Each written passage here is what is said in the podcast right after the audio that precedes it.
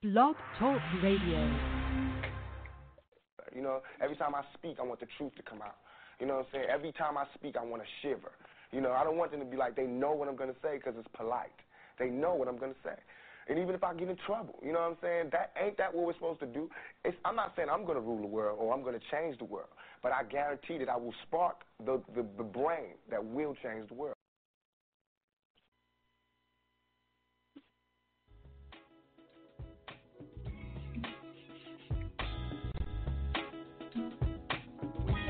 Have personal responsibility,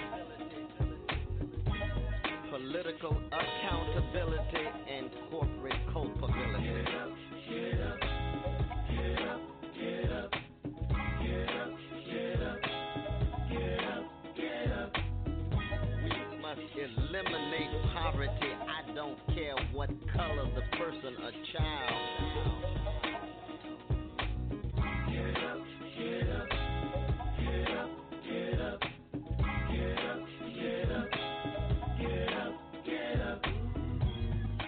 A pessimist see a glass half empty, but an optimist see a glass half full?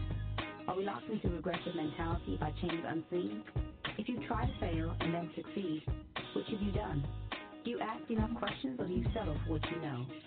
The only questions that really matter are the ones you ask yourself. Welcome to Mental Dialogue. All I ask is that you think. think, think, think. Get up, get up, get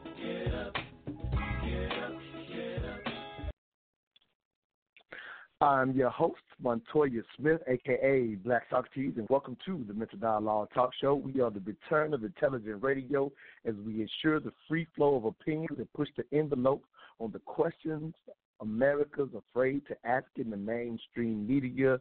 Good morning to all the truth seekers out there. If you are a regular listener, you know this Saturday is our regular series, Conversation with Smart People, and today's smart person is Tiffany Richardson. Thank you, Queen, for being on with us.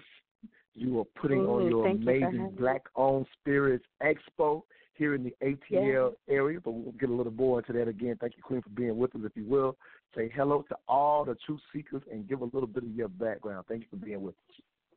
Oh, thank you so much for that great introduction, and thank you for having me on the show. And um, thank you, just thank you so much for having us and letting us um, and having this platform um, for those that are seeking the truth and want to have these open conversations without um, being ridiculed and being, um, you know, talked about, and just being able to um, expand their minds and their thinking um, in a safe environment. This is amazing. So thanks so much for having me on. Um, again, my name is Tiffany. I run a company called The Alcohol Heroes, um, and we are a beverage catering service here in Atlanta. We set up bars um, for special events and festivals. Um, and so my expertise is alcohol compliance, alcohol awareness, and safe alcohol service for special events.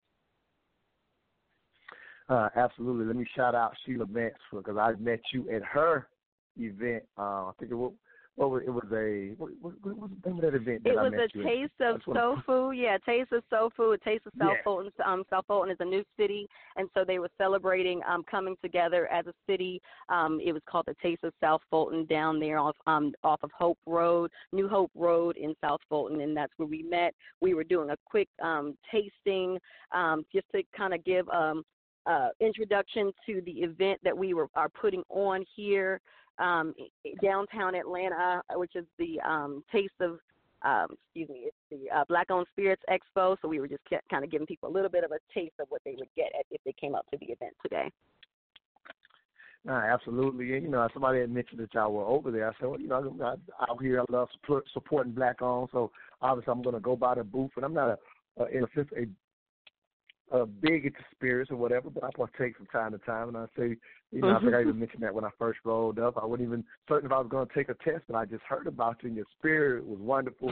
And, you know, so in that conversation, lo and behold, I didn't realize. I was like, oh, I have a, I have the next guest for the uh, conversation with smart people because you, uh, you know, in in being in, in presenting yourself so well and sharing the fact that you were actually putting on this amazing expo again in that time and dialogue with you. I said, you know what, she's definitely up to par. Or as I quite often say and say often to my listeners out there, I said when it comes to the Mental Dialogue Talk Show, I, I try to bring on people who are a little smarter than myself, and in this, and especially in this particular field, which I don't know much about.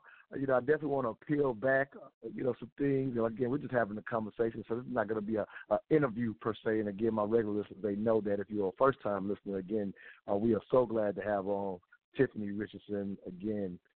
We're going to keep pointing out the, the goings on today at 4 p.m. in the Atlanta area. If you were fortunate enough to be in the Atlanta area, we're going to encourage you to go out and support. I will definitely be out uh, to support again the Black Owned Spirits Expo, and this is the first one. Um, from what I understand, so I'm gonna have you speak to that um, before we even get into your story and how you end up, in a sense, being a long time owner. Because we haven't you didn't mention that in your um, uh, your initial uh, bio per se, so we definitely want to get into your story as well. But if, if I understand, from what I understand, this is the first time you put it on, so if you can just kind of speak to that, because I know we talked about that when I first met you. Yeah, this is the first time. This is the um, inaugural event. We hope to that that this is going to be an annual event, if not a semi-annual event, because um, we were so surprised as to how many black-owned wineries there were out there, black-owned spirit distilleries, black-owned beer um, breweries that there were. That um, just me even me being in the alcohol business and being a minority owned company was had no idea were even out there and what was available right here in my own network um which is city of atlanta so I, you know, I was really surprised. I started working with a few of these um, these vendors last year. I was blessed enough to be a part of a larger event, which was a week long um, of activities and activations um, dedicated to um, just the African American experience and and and soul food and you know everything that has to do with African American experience uh, right along the same time um, during Buy Black Week um, last year, and so part of that event or part of that festival was a black wine experience. And so when I started, um, okay. I got to know some of these vendors. Um, I decided, you know, we had to do something to kind of expose them. I started using these vendors in my own business. Um, the products are amazing, and my husband and I we run the company together, and we said, you know, we have to do something to showcase these brands to our community because um, buying black is such a um, a big thing right now. Uh, people are seeing the importance of um, of supporting our community, and if we can't get support um, from within our own community, where are we going to get it from? And so um, we just wanted to use our our platform, which is alcohol services and alcohol related um, activities, anything that has to do with alcohol, to be able to support that cause. And so that's why we wanted to put on this Black Owned Spirits Expo, which is a tasting experience for all of the black owned beers, wines, and spirits available in Atlanta. Um, we know that this thing will continue to grow. We know that for this first one, the people that are supposed to be in the building will be in the building. We have a lot of restaurateurs, event producers, um, people in the event industry that are in our, our personal network that will be there that want to try these products and see how they can continue to support these products in their restaurants and in their um, you know in their retail stores and you know things like that but it's also open to the um, to the consumer just to come out and get education about the history of these products how they work um, where they can where they can pick them up after the event is over um, and just to try them and see how they're um, just as comparable to some of the bigger brands, if not better than the bigger brands that are out there. But you will walk past some of these products in Kroger or in you know your your local retail, mm-hmm. your liquor store, and not know that they were black owned, and um, and that sometimes makes the difference um, within our community. Knowing that something is black owned would make me want to buy it over what is already commercialized. Um, and that's what these brands need. They need that awareness. They need that additional support um, because it's already tough out there in a um, in a you know something that's not hasn't been so inclusive to our community. Um, this conversation, the alcohol conversation, we were left out of. Um, like we talked about a little bit before, we were left out of this conversation. We were left Mhm. out of tobacco conversation, and if we're not careful, we're going to be left out of that marijuana conversation coming up here soon.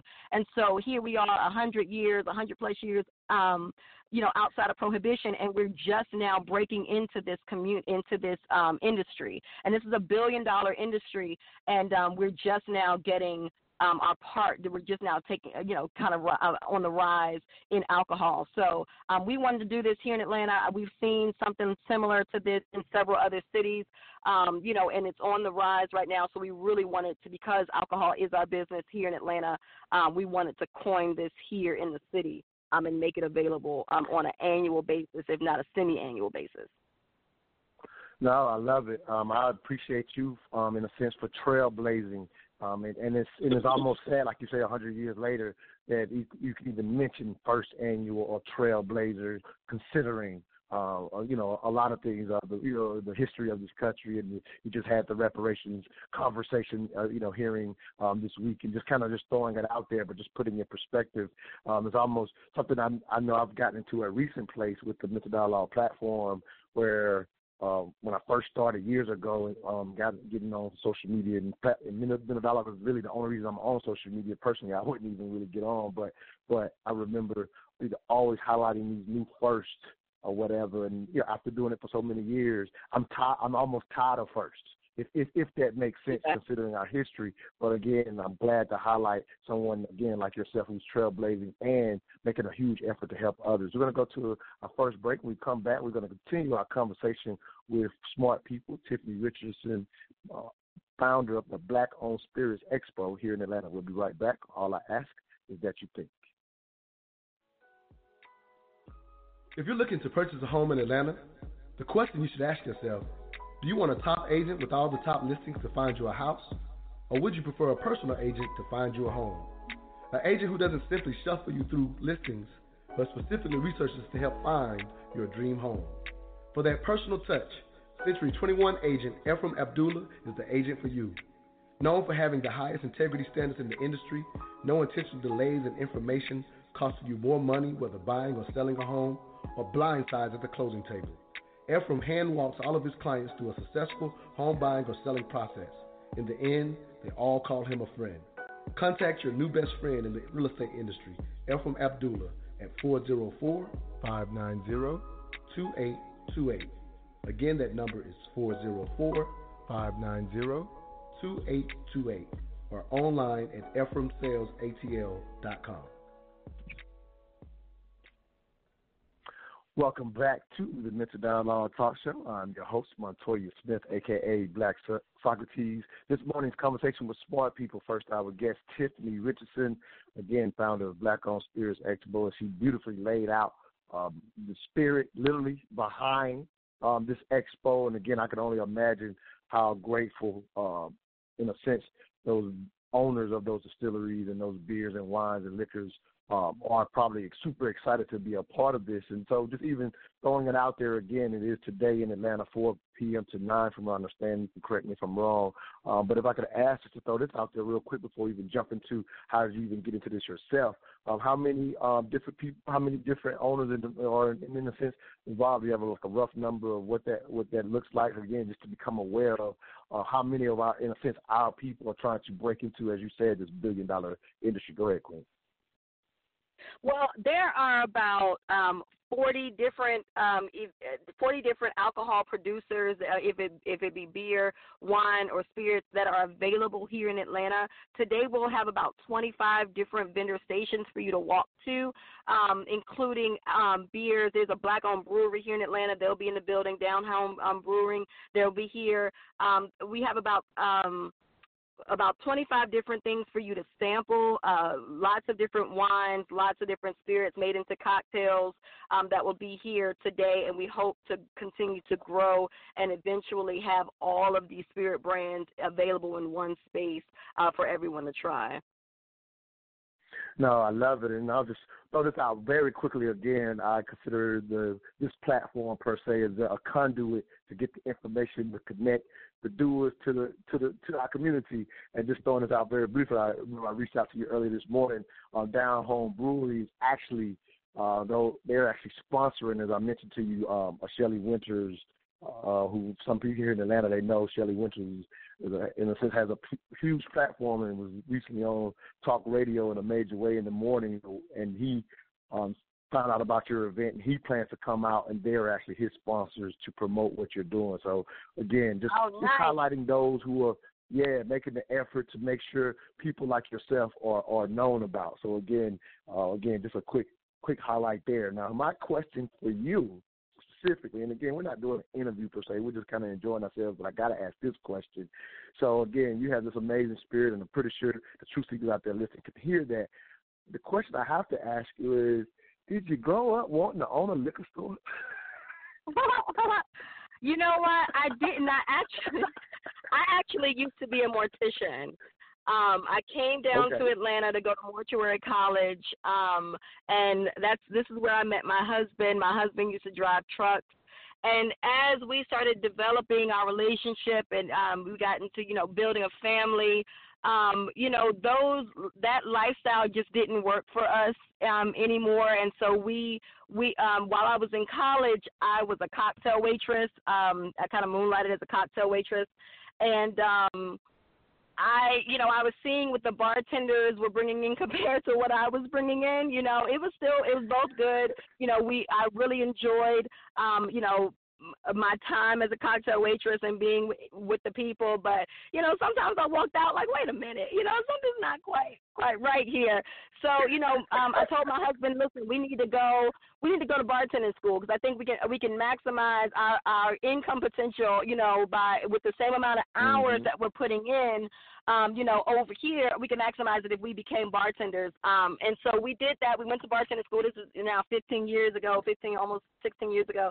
now and we went to bartending school and um we we started working in the clubs you know? We started working in everything from country clubs to strip clubs we were in you know both of us. And you know we enjoyed that so much. But eventually like i said as our family started growing that lifestyle that club lifestyle um mm, started uh, you know not working for us anymore those late night hours coming in mm-hmm. sometimes from working at a um a sports bar smelling like smoke and you know it just kind of got old after a few years and so people started asking us and you know we got to remember that we were new to the the hospitality industry at this time so we didn't really know the potential okay. of bartending and so people just started randomly asking us hey can you know do you guys do private events or do you, would you come in? you know my sister's having a wedding would you you know, um, would you come and work her wedding? And I was like, sure, you know, let's let's do it. And mm-hmm. so, you know, we started off with just a one table, you know, setting it up like a bar, and we set it up just like we set it up at work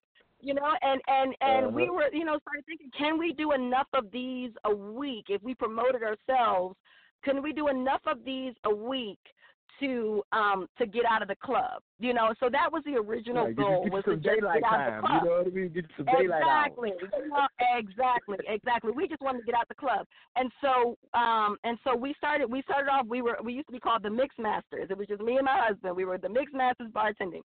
And um and we started doing that and you know and it and it kind of just grew, you know, a little bit authentically, but what we found is that with special events and special event venues, somewhere the conversation kind of changed where they started asking for um, quote unquote these licensed bartenders. I know a lot of people throw around that term a lot, licensed bartenders, and so we knew that as go uh, you know by going to a bartending school and taking some sort of bar um, alcohol education alcohol awareness course, we became certified, mm-hmm. right? They gave us a certificate to say that you took this course, you went to this class.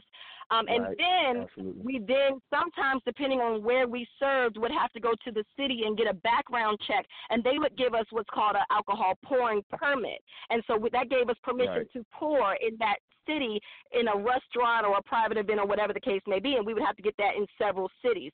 But so we were trying to figure out what the heck is this license that people keep on asking for?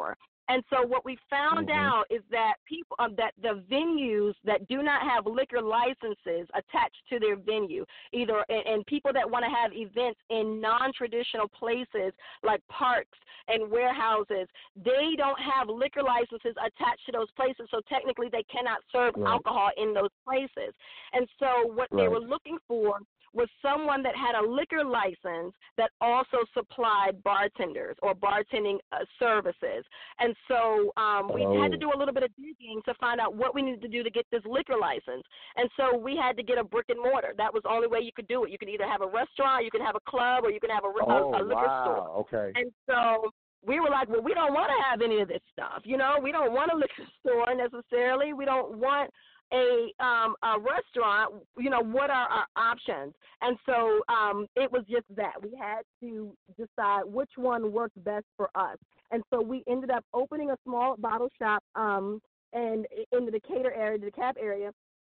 And we use that to also do alcohol catering. And so we cater alcohol for these events. So we've become an alcohol caterer because most places that are restaurants or um, or bars don't necessarily have the infrastructure or the staff to to utilize their license outside of their business.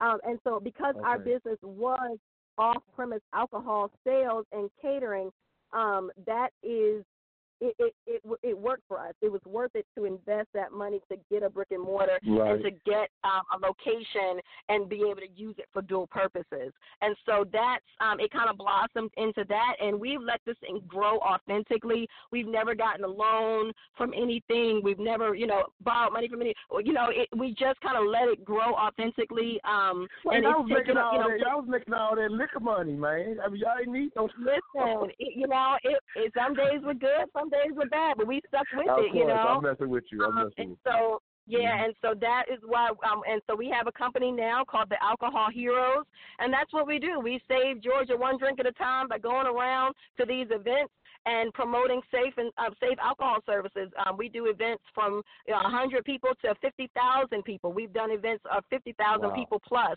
uh, where we've had 30 bars Wow. set up, um, and you know, so it's Wow. grown, um, you know, ex- Wow. extremely, you know, to, to the to the max, and so um, we, and we still are only at about thirty percent of what our potential is, which is another reason why we wanted to do Wow. this expo to build our own relationships um, in, within our own community, and you, like I said, use our platform to try to help um, as many people as possible, um, you know, through alcohol services and get as much notoriety for um, anyone that has a brand. You know, if they have a brand, they want to get it in front of twenty thousand people.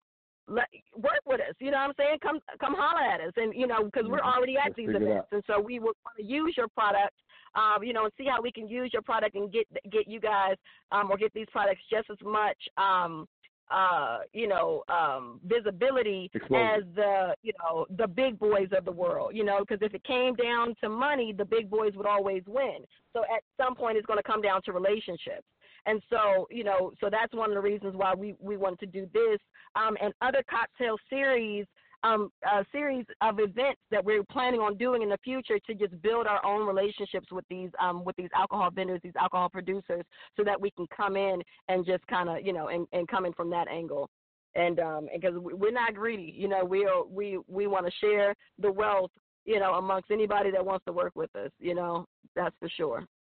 No, I love it. I mean, all I'm as I'm listening to you tell, you know, in a sense, this is an amazing story. All I'm thinking is, Tiffany, you out here putting people on. I mean, like literally, you know what I mean? You putting people on. It's clear that's what's in your spirit. I again, just even mentioning this, uh, highlighting this, walking up to you again. Um, when Sheila tells me, "Hey, there's a you know black, you know," and she was just you know she didn't know if I was a drinker or not, so she was like, you know, go over there and they're black on because you know I care about that part. You know what I mean? So so I you know go check you out, and literally that's what you were doing. You were you know again you're carrying anything to drink, but you were literally highlighting. Uh, which you know, when you knew that was a concern of mine as well, you started highlighting, hey, here are the back on, you know, liquors and wines I'm carrying right now. You literally are you know, making an effort to let it be known versus just letting it sit on the shelf, like you say, you walk in Kroger's and don't know.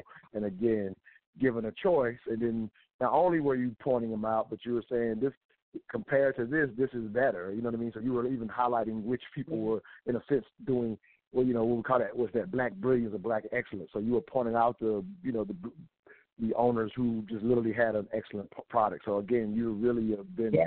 A, from what I can tell, a walking advertisement. You're putting on the, you know, putting on this event. What I want to kind of tune, one thing I want to um, kind of pinpoint was, in a sense, that moment, as you said, you st- you and your husband were looking at, okay, how do we get to do this based on these licenses, and then come to find out that, hey, I got to own a brick and mortar, and you know, at this point, you're probably again you're looking into this because you're clearly making you know making some profits and, and enough to look into it to say, okay, how do we expand? I know for a Mhm. lot of people, at least, or at least I think, and I want to hear what you you tell me as an owner who's actually been through this process and clearly are, are figuring it out and pulling it off um, successfully, from what we can tell, um, you know, by listening to you. Here's the the moment, if you could speak to that moment, finding out, ah, you have you must own a brick and mortar in order to do that. Even though again, that wasn't what you that you know your goal wasn't to own a brick and mortar. Again, it was a invest to do this bigger thing, this bigger idea, a, a, a, idea that makes sense in today's time. But finding that out, I Yeah. have experienced or heard of people that ends up being like the stopping point. Um, The stopping just in a sense, you know what I mean? When you get into those regulations and figure out, wow, this is the requirement. I've seen people get overwhelmed at that moment. So if you could just kind of speak Yeah. to what that part of your experience was like, because I'm pretty sure there's others out there who, who, who are trying to navigate that too sometimes. Yeah, man. You know what? Um before I got the shock of having to own a a um liquor store or some sort of brick and mortar, I had to get through the barriers of the no's, multiple no's from multiple cities and multiple officials that said that this was not even Mm. possible. That there was no way that alcohol can be taken from one location to another location um, legally. That there was no type of license, there was no type of way, there was no, no, no, no, don't just kill it. Kill your dream right now. Don't even think about it. And I had to say, you know what? Wait a minute. There are other people out here doing it. And so I know that there's a way that I can also do it. And it was tough because the people that were out here doing it don't look like me, unfortunately. They just don't look like me. And so it was even that much tougher to get the information from them on mm-hmm. how to do it. And so I had to just keep Wow. on going. So actually, it was a sigh of relief when someone said, Yes, you can do it, and here's the way. Because after almost two years, and I will tell people that it took me two years of research and and and Wow. dedication to the cause um, because I could have stopped at the first three or four no's and said that that's it. Right. But I am a true believer that if there's something I want to do, there's a way that I can do it. Why would I even have the thought or the idea that I can do it Wow. if I couldn't make it happen. And so, I, you know, and I felt conviction about it, and I felt like this was the path for me, and this was the natural progression of my of my business. And so that was what my motivation was. I had that back motivation that this is something I want to do. This is something I want to do, and so I'm going to continue to see if I can make it happen. And I've seen other people um, get things written into ordinances, and I was prepared to go that way if I wasn't able to find Wow. some, a city or a location or a jurisdiction that would let me have, let me do it. No, that's So, that's but- amazing. Um, just to Yeah. yeah. to hear again. Obviously, you you know you're you're sticking through it and going. And and again, I'm just kind of I'm gonna reiterate this very briefly. Just the idea that you were already making money doing it the way that they're saying you couldn't do it, right?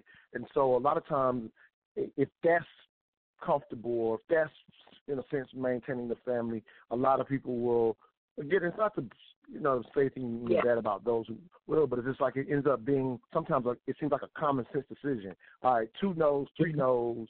It's not like I'm not already making money, and And if you make that decision, then you don't become the trailblazer that you are still fighting to. And so it sounds like for especially for anybody that's interested in getting into that industry, um, they got the right person leading the way. Yeah, you know what I mean. If it, it's clear, it's clear, it's clear and evident to me at this moment that if there, you know, again, if there's a portion of that one billion that should be ours, we we we definitely got the right person on the task.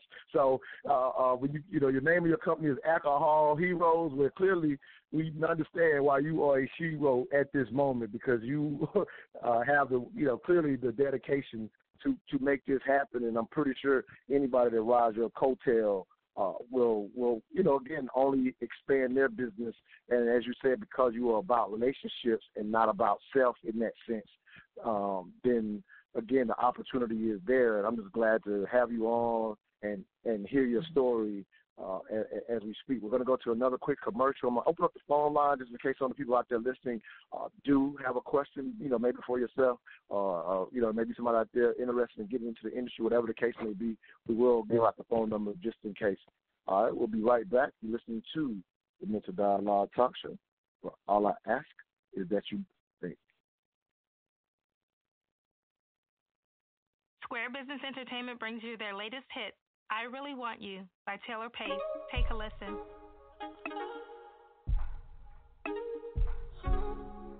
I really want, I really want you, but I can't have you. Have you. I wanna do some things, some things.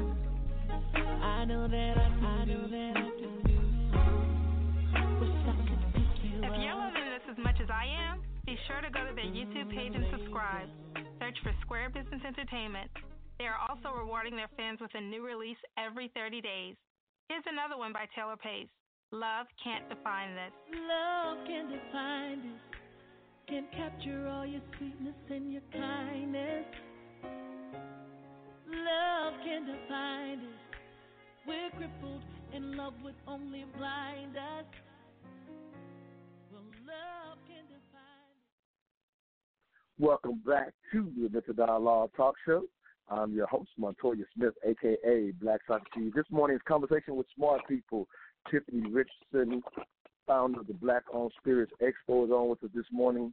Look forward to the top of the hour guest, Monty Evans, founder of Healthy Black Community. So stay tuned for him in the next hour. But right now, again, we are featuring Tiffany Richardson. Uh, again, story amazing. Uh, uh, uh, love to hear the dedication. And then again, as you said, you see the bunch of no's before you finally got that one yes. You definitely hear that when people are, in a sense, pushing that positivity and you know what it's going to take to, in a sense, pursue your own dreams. And again, your story fits the bill. I want to get into a nuance of something I heard you speak about uh, as you were going through that process, and it was some of some of it was part of my own curiosity. And again, I want to speak to that's what we try to do with mental dialogue. We try to go deep and from a psychological standpoint, if that makes sense. Mm-hmm. So as I was listening to your story, the first thing I thought was you were set, you were told, "Hey, got to have a license to do what you want to do." Mm-hmm. And so when you first said, well, a bunch of the no's, where people now turning around telling you you can't do it. And as you mentioned in the beginning of the story, hey, you were trying to do something, and no, none of these people looked like yourself.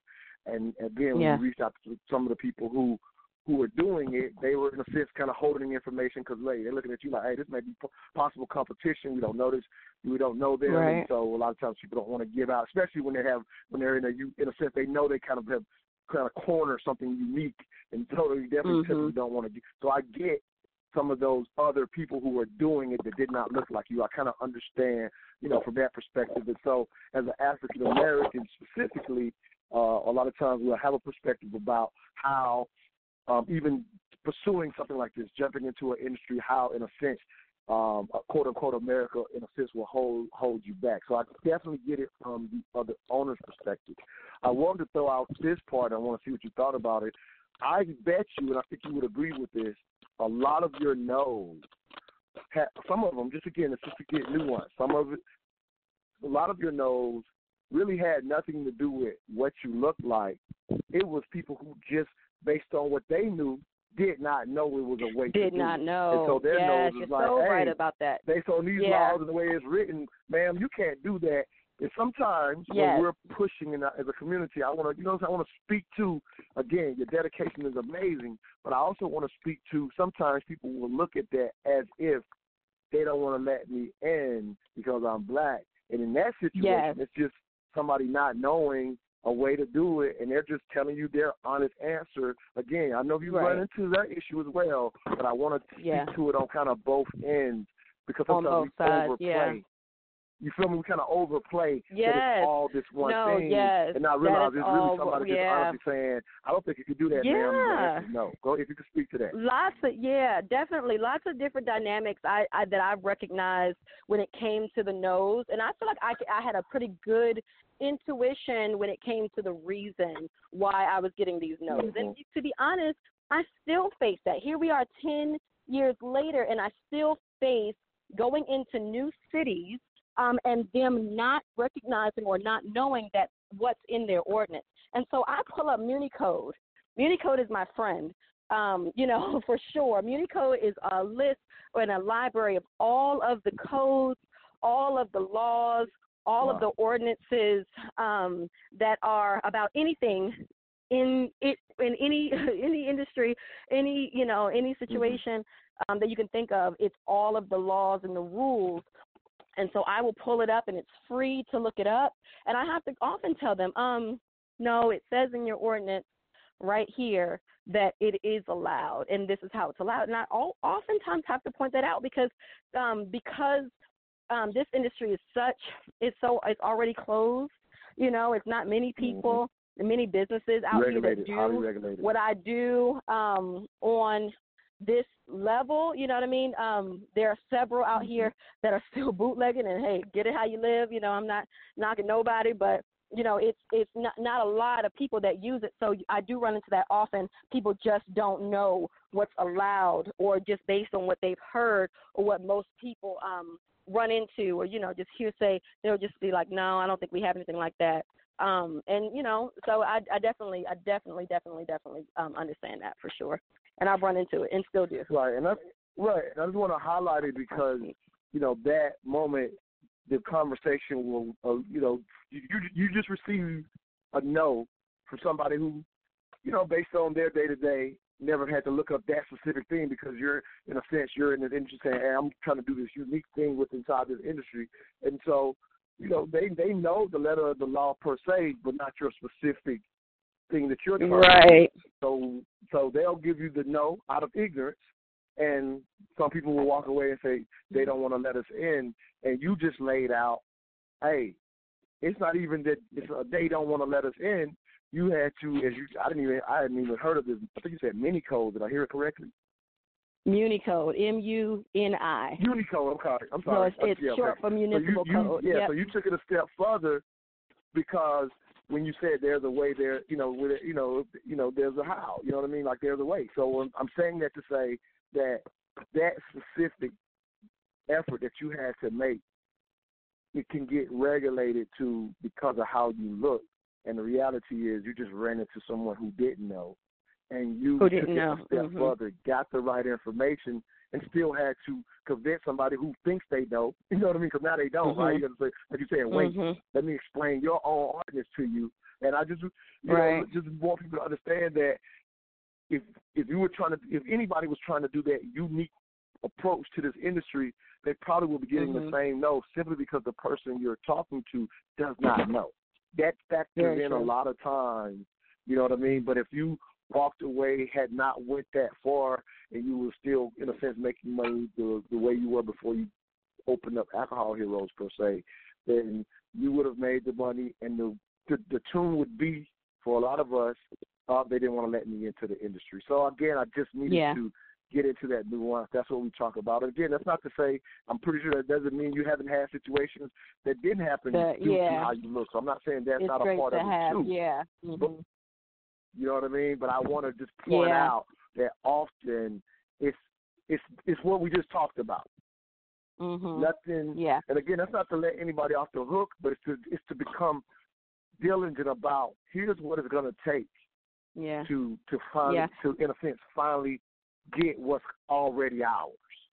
You know what I mean? So I just really wanted to point that out. For anybody out there listening, if you have a question for Tiffany or want to get in on this morning discussion, the number is six four six seven eight seven one six nine one. You will need to press one to let us know that you want to speak.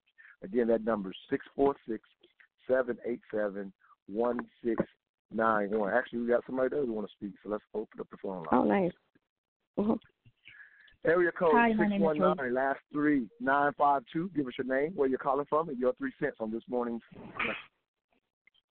Um, my name is Relisha. I am here in Georgia. I know I have a California number, but everything that she's talked about, I've been going through it with my brand. Mhm. Um, as far as relocating to a different state and they not know the laws as far as alcohol is concerned, but the biggest issue is they don't know the laws when it comes to distilled spirits. When it comes to beer Mhm. and wine, across the board, every state, city, county, they know it. But when it comes to a distilled spirit, they're clueless. And a Mhm. lot of them, unless you establish your brand or your business in their state, they just don't know uh, how to deal with a foreign entity coming into their state with their business. Um, when you touched on the fact that um, having a how easy and how hard, it is for us compared to others, that is so true. I've been doing this for a couple of years, and it's not just the information I get, but constantly being told, "Oh, you can't do that." But I see other people doing it that's not like me. Or when it comes to doing certain events, "Oh, you can't do that," but they're doing it. They're selling. They're mm-hmm. advertising. Oh, you know, I've been bootlegging for the last few years, and I finally got my break. If I were to go and do an article, and anybody do that, you know, when it comes to us, saying, "Oh yeah, I've been bootlegging for five or ten years before I got my break," the IRS will be coming right after us. Yeah, right after. The. ATF, Mhm. yes, the ATF will be right there Mhm. saying, "Oh, you owe us our money." So the industry is definitely different um, when it comes to us, not just Yeah. telling us what the rules and the and the regulations are, but also when it comes to having our brand out there. Even when you go to um, a distributor, we're limited. They want to limit us to liquor stores only, or limit us to certain areas, mainly the um, the urban areas. But when you're trying to get your brand out there to bars, restaurants, clubs, and everything else, depending on you know, since there aren't that many um, mom and pop distribution companies, mainly the big distribution companies, the first thing they want to know is if you have 150 plus thousand dollars for marketing or for them to be, even be your distributor. But when Yeah. you're a small brand trying to get started, you don't have any of that. You're paying all of Yeah. this out of your pocket. Right. And and wow, and wow. that yeah, is Tiffany, I'll let yeah, you speak that's to this of the 'cause that's not my area. So yeah, Tiffany, if you'll Okay. just respond, um, you know, yeah, 'cause I'm I'm I'm actually listening and learning from both of you. So go ahead, Queen.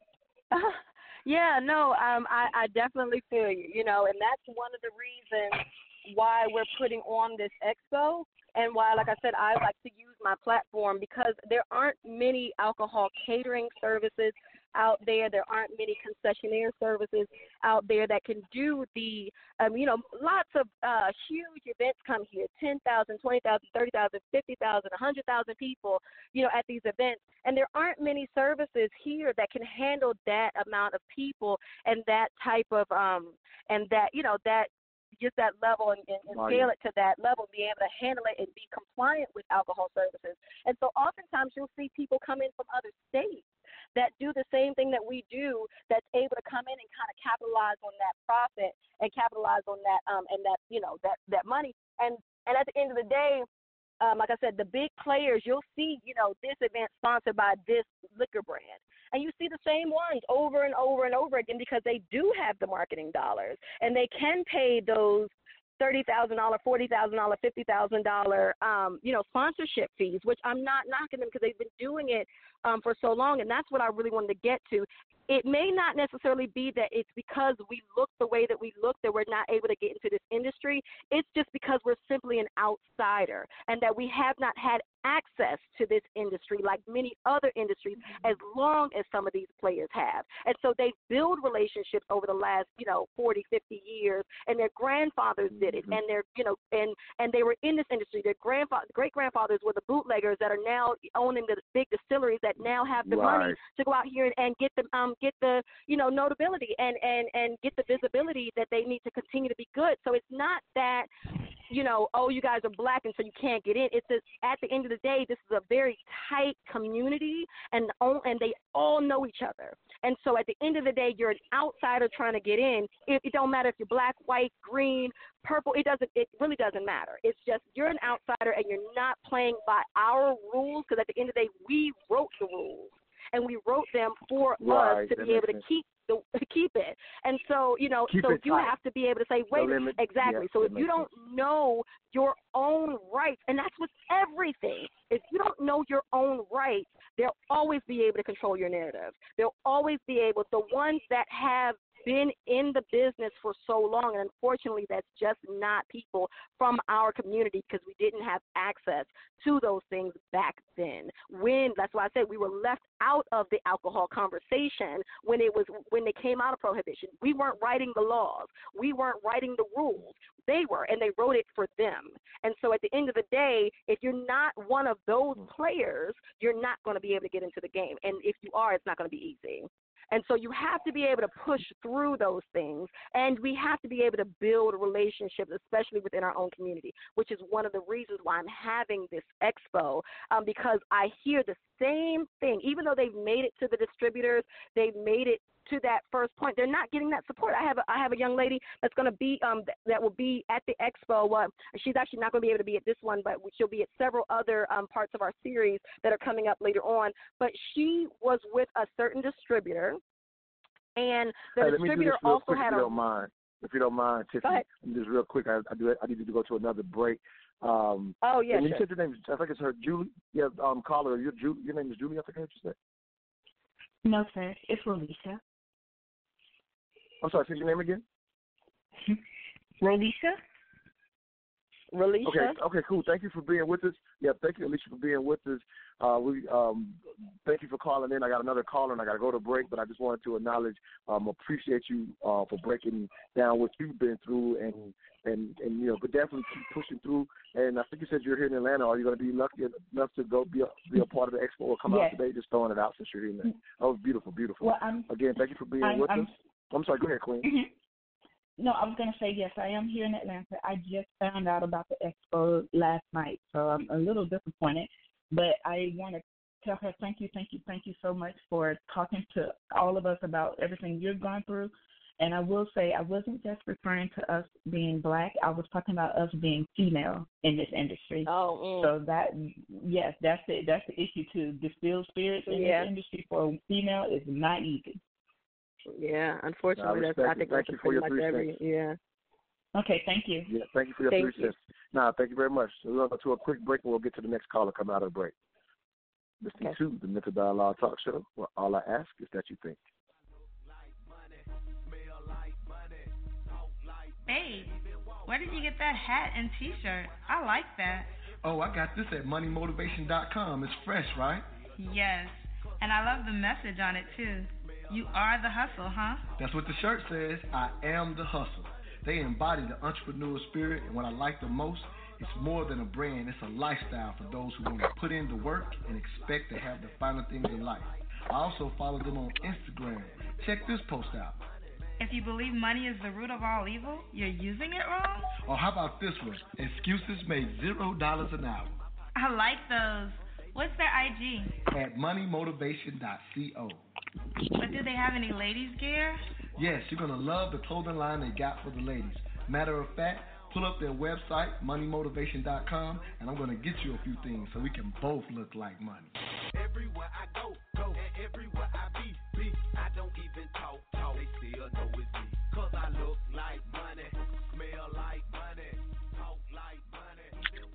Welcome back to the Mental Dialogue Talk Show. I'm your host, Montoya Smith, aka Black Socrates. This morning's conversation with smart people, our special guest Tiffany Richardson, founder of the Black Owned Spirits Expo. Got to shout out my sponsors and want to shout out Money Motivation. Tiffany, I know you were trying to make it out to the Mental Dialogue Live experience. You missed an amazing experience, but Money Motivation had me fresh last night. So go to the IG, go to the Facebook page, and see how Motivate Money Motivation puts down. If you out here in that entrepreneur spirit, motivation is more. Money Motivation is more than a clothing line. They are a brand that encourages you and pushes you uh, in, in your entrepreneur efforts. So I definitely recommend moneymotivation.com. Um, thank you for uh, uh, Alicia calling in. We're going to get to the next caller here real quick before we go to the next caller.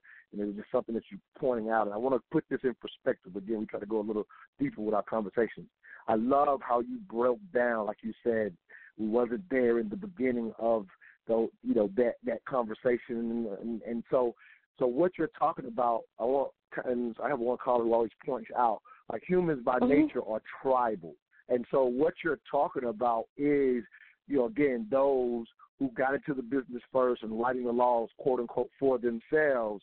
So it ends up almost being systemic in how it's difficult for anyone to break in. So there is a perspective that, and again, in a sense, that they are not allowing us in. There is some truth to that, but what you just broke down and broke down is what groups will almost naturally do.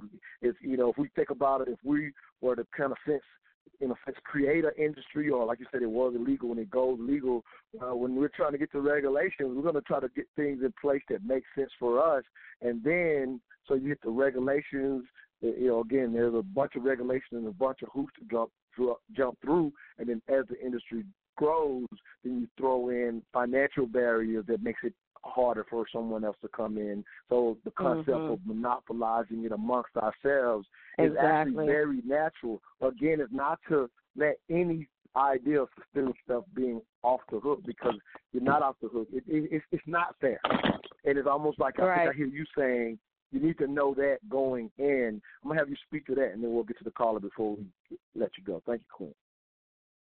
Yeah, no, I mean, at the end of the day, it is. It's about, um, you know, it's about you. you we do have a, a tribal instinct, you know, and and I appreciate you for pointing that out because that's kind of how it's been.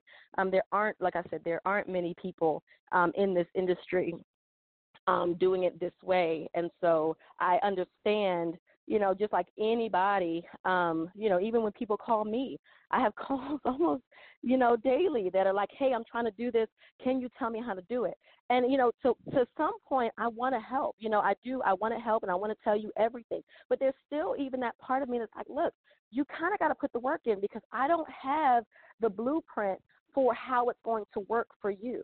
You know what I mean? I just don't have it. You know, for because there was a sense of hustle that came with m- me doing this, and I also can't tell you that it's going to work the same way because they may have just let me in. You know what I'm saying? But I can tell you at least my story, you know, and then um, you know, you can get it how you live, to be honest. You know, that's kind of how I, I and do I it. don't So I do time. understand. How about that? At this point, I don't you still making it happen, Queen. You're still making it happen. So, so Yeah, if I take true. time to even tell your story, uh, my bottom line is being hurt. So you know, saying so Yeah, if you're gonna yeah. ask that question, I'm big. I'm big in. I'm big on. Uh, what's the, what's the, the the thing you always hear when you're you know trying to in a sense uh, successful in business or whatever, you'll have people, you know, say, uh, what's the word? People will say, "Can I?" Um, it's just slipping my mind right now. Um, uh, can I? Can I? You know, can, can I sit down and talk to you? But that's not what people typically say. They'll say, "Uh, what's Yeah. what people say?" They'll say. But either way, I always tell people when you're doing that, you that there should be some money behind that request. You know what I mean? Yeah, At least yeah, that this person would be doing something to make money. So if they're going to sit down and, uh, you know, in a sense, let them let you let them bend your ear, pay for them bending for bending that ear. Let's go to the call. Yeah, yeah. Let's Area take me to area code nine one six. Yeah, absolutely. Area code nine one six last three two five seven. Give us your name, where you're calling from, and your three cents on this morning's discussion. Uh, good morning. I'm calling. Uh, my name is Tamika, and I'm calling from uh, California. Uh, good morning. Hey, good morning. Thank up, you Queen? so much. Uh, I got another. I got another. I got two trailblazers on the on the line right now. Go ahead, Tamika. We don't get too much of your story, but I, I, you know, I love highlighting the fact that you will be the first. I'm just, I'm gonna do it anyway. I know you don't want me to do this, but I'm doing it anyway. This sister you're hearing from, Tiffany, is um on the verge of becoming the first black-owned um apparel manufacturer in the country since 1904. I just point it out every Oh, time. wow. If I speak, if you didn't want me to do that, but I had to because I got two trailblazers on the line. Go ahead, Tamika. Go Yeah. ahead and get it in. We got No we got shout-out, seven minutes. I ain't steal too much of your time. Go ahead, Queen. Okay. okay. and so thank you so much for being on the show. In fact, uh, Roisha, who called in prior, I, I just had to text her and say you got to call in. This young lady is really giving knowledge and sharing knowledge and, and and releasing the platform. It's really important that we do that, right? So once we get in, you know, how do we, you know, make sure that others who look like us, right, since we're trying to be tribal, can get Yeah. in to break down those barriers. So one, thank you for doing that. And may I ask um, for Alcohol Heroes, how does one begin working with your organization if they do want to work on distribution and they have a line? Um, you know, as Marisha mentioned, she has a brand. There's multiple people out here with brands, but they want to scale that brand. And so, how do Yeah. they begin working with you, sis? it kind of just depends on where they are in their process. And so um, I tell people because a lot of people called and said, "Hey, I do not have distribution. I'm having a hard time having distrib- getting distri- distribution in Georgia specifically. We have distribution in D.C. or you know we might have it somewhere else, but getting into Georgia has been um, particularly difficult. So you know I've been telling them, listen." At the end of the day, I don't I'm not on the wholesale side. I'm on the retail side. And so but at the expo we'll have tons of wholesalers, dis, um, distilleries and people that are on that wholesale side to talk about their stories and how that it works for them. Once they get um, get with a distributor or become their own distributor. Like I said, I have one young lady, maybe two young, two women, as a matter of fact. One will be here at the expo. She um, owns a company called Liquid Distributing that had an issue getting distribution, and she said, you know what, I'm going to become my own distributor, and I'm going to distribute myself. You know, and so she can talk about her um, her path and how she, you know, went about doing that. And then once they become the distributor or get with the distributor, then I can get them into these bigger festivals because that is where I am, you know, that, and I can get them in. Last year we probably touched or served about 500,000 people total, you know, um, just here in Georgia, just by serving at these festivals and serving. And I also have an alcohol catering side that does, you know, a 100 person wedding, 300 person wedding. So here they are um, they able to be exposed to people that are just drinking because we are kind of the gatekeepers of those products um, being you know exposed to them in and it can touch more people than they can touch on their own sometimes you know if they can't um, if they don't have that um, fifty thousand dollar sponsorship fee you know but i know that the festival doesn't necessarily um, you know they don't have um, a wine sponsor at this point. You may be able to donate products or have an in-kind sponsorship that with money, you know, something like that, where I can kind of ha- help be a conduit or help be a, um, you know, in, in the middle of that conversation a little bit. Um, so that's how I'm trying to use, you know, my platform to help get these brands on, um, and they can just call me directly. It's simply a conversation. I, I can, you know, you can text me, they can call me, they can call Alcohol Heroes line, um, and we can just talk, you know, just about what their vision and, and how we might be able to help. Yes, ma'am. Thank you so much. No, that's I- I- beautiful. I'm, No. don't mind. And can I No, can go I go just a bit deeper? Uh, no, uh, you speak to this, but I, I do want us to not ignore the fact that when they were thinking tribal, uh, when they were writing these laws and these rule books, uh, Mm-hmm. I, that's respected. I agree to that, but it was tribal in a, in in an institutional sense, right? These are institutional barriers that we have Absolutely. to overcome. So we're not afraid. Let's let's not dance around the subject of how it was structurally, racially institutionalized uh, to to create these barriers. So they saw us Yeah. making money. No, they absolutely. made If another higher money barrier. No, absolutely. That's it. Yeah, that's what I, I don't know if you heard me saying that. That's what I was saying when I said systemic, and I think institutionalized is, is a better word. But I just kind of refer to it as systemic to say that is a realistic, you know, situation. But you know, and what- and what you heard me kind of focusing on for the individual, here's going to be your path, even with these things in place. Because, like you said, there's no denying that this was done intentionally to keep others out. So there's no denying, and that the keeping other out becomes systemic because that first person that, for example, Tiffany had to go to and say, "Hey, I want to try this," who says no because of her, his or her ignorance, is is a result of what was done. You know, like you like she said, coming out of prohibition when the laws were written. Written. So that individual Mhm. is not necessarily conscious of it, but that's how it becomes systemic because you have all these barriers set from the beginning. So not overlooking it, you know what I mean, and- and just yeah, we're definitely talking to it and speaking to it. So definitely thank you for pointing it out. Thank you for a great question. And it sounds like the short of what you know, just even your original question is, hey, she's this quick queen's making herself available, and if you stay in Mhm. contact, and especially if you're like uh, Lisa, who's in, it, you know, she's able to make it out to the Black Owned Expo, so she can get connected to the people who can give her her direct answer. So great questions, Tamika. Thank you again for being a part. Thank you for spreading the word on the Mental Dialogue platform and letting people know we're doing this type of stuff. So thank you, Queen. Um, she's also a Thank you, guys. that out too. But Nah, thank you.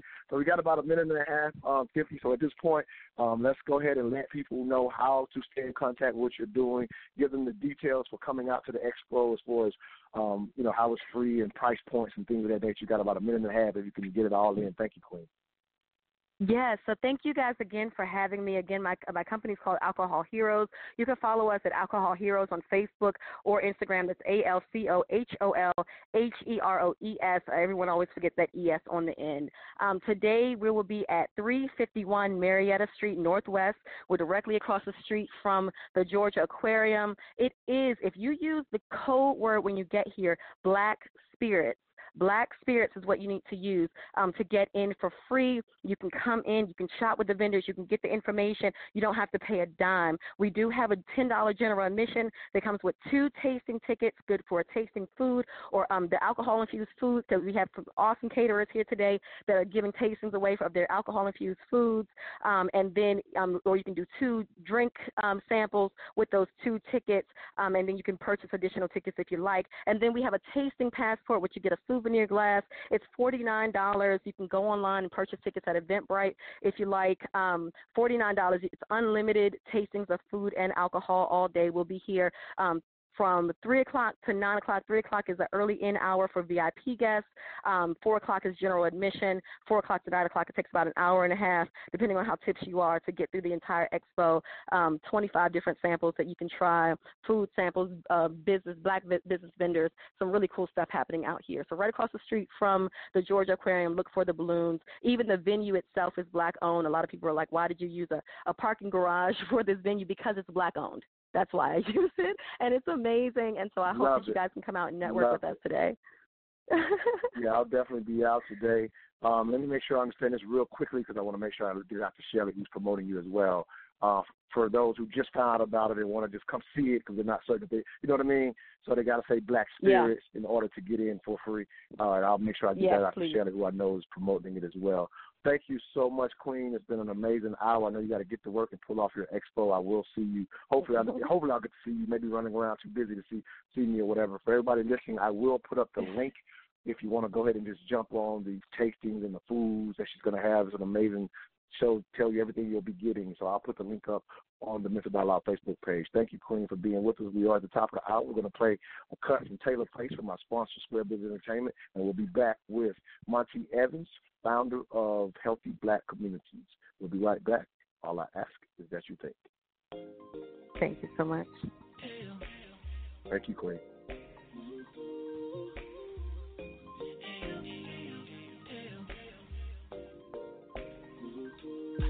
So much regret. How I dealt with you. You're a package to be handled with care. You're like a daily. I let slip away. Dropping pennies with one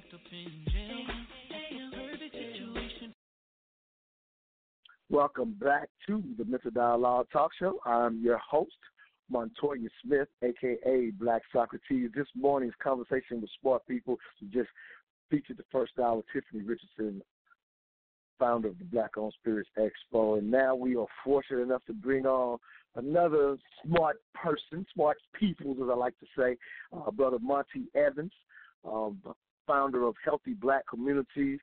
I'm glad to have this king on. If you will, King, say hello to all the truth seekers and give them a little bit of your background. Thank you for being with us, King. How are you doing this this afternoon? I guess I should say at this point. I'm incredible. Thank you very much for uh, having me on. Uh, for those uh, who are new to my organization, it's Healthy Black Communities. Uh, we founded in 2001 here in uh, the state of Georgia, and we focus on health education and disease prevention for black folks, both domestically here in the United States and in Ghana, West Africa. I love the king, love the king, and when somebody comes on and say they're doing incredible, hey, that that just heightens my day because I got to keep up, brother. You know what I'm saying? I mean, we've been on the air Yes, for sir. four years, and I don't know if I ever had a guest say they're feeling incredible. I like that. Yes, sir. Yes, sir. And I think if I go down to that expo, that Black Spirits Expo, I feel more incredible when I pay my forty nine dollars uh, all inclusive. Absolutely, King. And uh, yeah, if you come down, you will see me there for a few hours myself. Before I'm actually going to support another member uh, of the mental dialogue community. Uh, you know, uh, to throw that out there, um, she has a play today, so I'm definitely I'm trying to run around and support all these people because if anything, if you didn't get anything from Tiffany in the last hour was the concept of how we must support each other. So I'm glad to even hear you Yes. mention the possibility that you will support that sister again. You know, knowing that you're hearing about it uh, from our platform Yes. again. This is how it's supposed to work. This is why I point out Yes. those small nuances because, as I always say with the Mental Dialogue Community Club, if I could just mention this and we'll definitely get into your story, is all the things that people belabor about uh, African Americans or blacks, whatever you want to call us, um, saying we don't do this and we don't do that. As a part of the Mental Dialogue Community Club, I say we could be the opposite of all of those negative stereotypes and basically build relationships and fellowship, create relationships so that we can be the opposite because it comes it becomes very natural to not do those things, whatever they are, when I know you. And I want to, you know, kind of point that out in you finding us online and coming to a movie night and and since that Yes, sir. time actually coming to the live experience, performing as a soapbox dialogue, becoming a soapbox dialogue champion, if I could just throw that out there, put that in your back, Yes, put sir. that feather in your hat as well, King. Uh, I, I, again, I want to throw that out there, and again, I'm kind of going through all of that just to show people we, we- we're building real relationships.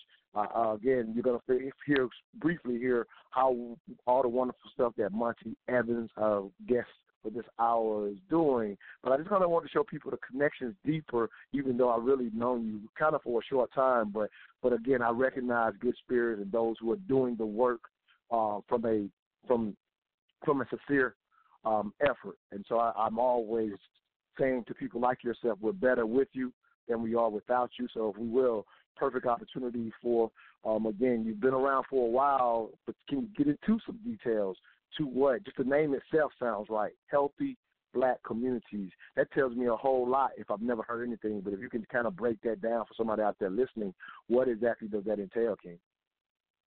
Yeah, so uh, basically, you know, we started out uh, by naming the organization Moja Evans Incorporated, but then I think in 2004, when the board of directors met, we said that our name should reflect what we do, so that when people hear the name of the organization, in and of itself, they hear the mission. And when we're in environments where people don't know or unfamiliar with us, all you have to do is pay attention to the name, and you'll get a dose of what we focus on. So, our initial work uh, started around National Black HIV and AIDS Awareness Day. It's a national campaign that focuses on uh, getting black folks tested for HIV, getting those who test positive treated, educating people within black communities about the uh, virus and uh, AIDS, as well as uh, getting people involved in leadership roles locally in their community. Somehow, uh, in 2004, I was invited to go to Ghana, West Africa, to do a health assessment in a village. And there, uh, they were asking for projects, and so we replicated the National Black HIV and AIDS Awareness Day there, and then we began to look at other health disparities. So, Healthy Black Communities is really focused on national campaigns. Uh, one of the things that we'll be launching is National Black uh, Cancer Awareness Day, National Black Heart Awareness Day, Crohn's, lupus. We're focusing on those top seven uh, health disparities that are affecting black folks. Uh, and when you look at the um, Healthy People Report for the United States, those are the health disparities and diseases that black people are dying of the most. Wow, that's beautiful to hear that you've expanded into, as you said, in a sense, those areas that are that we, you know, everything you just laid out. I'm like, okay, I know somebody, I know somebody, I know somebody. Uh, Yeah. And unfortunately, Yeah. right? It's unfortunate that we know. I know somebody damn near in every category. If you just want to, you know, speak right. speak truth to, you know, truth to that. Um, so, um, yeah, quite amazing. And I want to throw this out. I'm pretty sure you can. I know. Well, I know you can speak to this better than I can. Um, so. Um, I guess at the time that you started, in a sense, doing that, in a sense, that national AIDS awareness, and it sounds like you started when that still was kind of a, in a sense, still at the forefront of the nation. You know what I mean? On the tongue of the nation. Um, obviously, as far as um, healthcare is involved when it comes to AIDS specifically, um, things have definitely vastly improved. When you know, from the time when we first got wind of it, and you know, all the fear got out there or whatever. And so, I would say to a certain extent, the country did a, to a certain extent done a decent job with getting enough education out there for people, uh, in a sense, not to be fearful of it. But here's where I want to go, knowing that this is how you started. Um, Mhm. it, it almost, in my opinion, I'll say this, and you you can correct it, but I almost, I will almost offer Monty that they've done too good of a job. Um, when you think about again how fearful we became of it in the '80s and the '90s, and of course Magic Johnson contracting HIV, uh, you know, literally, uh, you know, get, leaving the NBA because of it. Again, different. We have definitely had a different mindset about it. Um, the reality with you starting here in Georgia, um, it's still at an epidemic level, but due to us getting comfortable and understanding AIDS much better, people have lost sight of that. And so I just want to kind of bring Mhm. that up, knowing that that's where you started, and kind of have you speak to that because I'm pretty sure that work has not stopped for healthy black communities, if you will. Go ahead, Keith. Sure. Well, uh, one thing I'll say is that back when we first started, because I've been involved in HIV and AIDS since 1991 in St. Louis, Missouri. Okay. And so, I've, from a leadership perspective, I've served on boards and in community leadership roles to help um, impact this epidemic and try to stem the tide of it and get Black people more aware about it. Uh, as far as why the attention is not on it now as it was back then is because the medicine has advanced. And so back in the day, people were taking AZT and, and getting sick, and you know the lifespan was like six months. So if someone told you that they had contracted HIV, you know there was these Absolutely. support groups and these organizations that existed to watch people die. Whereas now, with the advent of medicine, the U.S. is saying, okay, we need to move on to something else that's trending. But I will say this is that in 2017, of the 38,000 new HIV uh, diagnoses in the United States, 16,000, which is 43%, were among blacks and uh, African Americans. So we're still almost at that 50% mark. And the reason why I guess we're not dealing with it as much as we did back in the day is one, uh, some of the people who championed it have passed on or they moved on to other things or they're aging. And so it's not as important to the current leadership of the black institutions that we have uh, in place today. Yeah, and I, and I, and I understand that. And well, I guess what I'm asking you to kind of speak to is the reality of it. You know what I mean? Obviously, you gave that you know that one example, 43 percent. That's a that's a Mhm. portion of it. Um, but I would offer that there again, you know, we, we may not get the the the, the fervor from, as you said, uh, black institutions or or just even um, like you said, because people can live with it longer. So I get the why it's happened, but I'm Mhm. trying to, in a sense, point out and wake people up to this is still a very unfortunate reality that people need to Sure. still be aware of, still need to be protecting themselves, still need to be getting tested. You know what I'm saying because once you lose that Right. fervor, people kind of, you know what I mean. The, the reason I would just say, I Yeah. say that we're at 43 percent, partly because it's not put in people's face. I'm just kind of wanting to get Right. into that nuance um, because I know you know firsthand more than the 43 percent.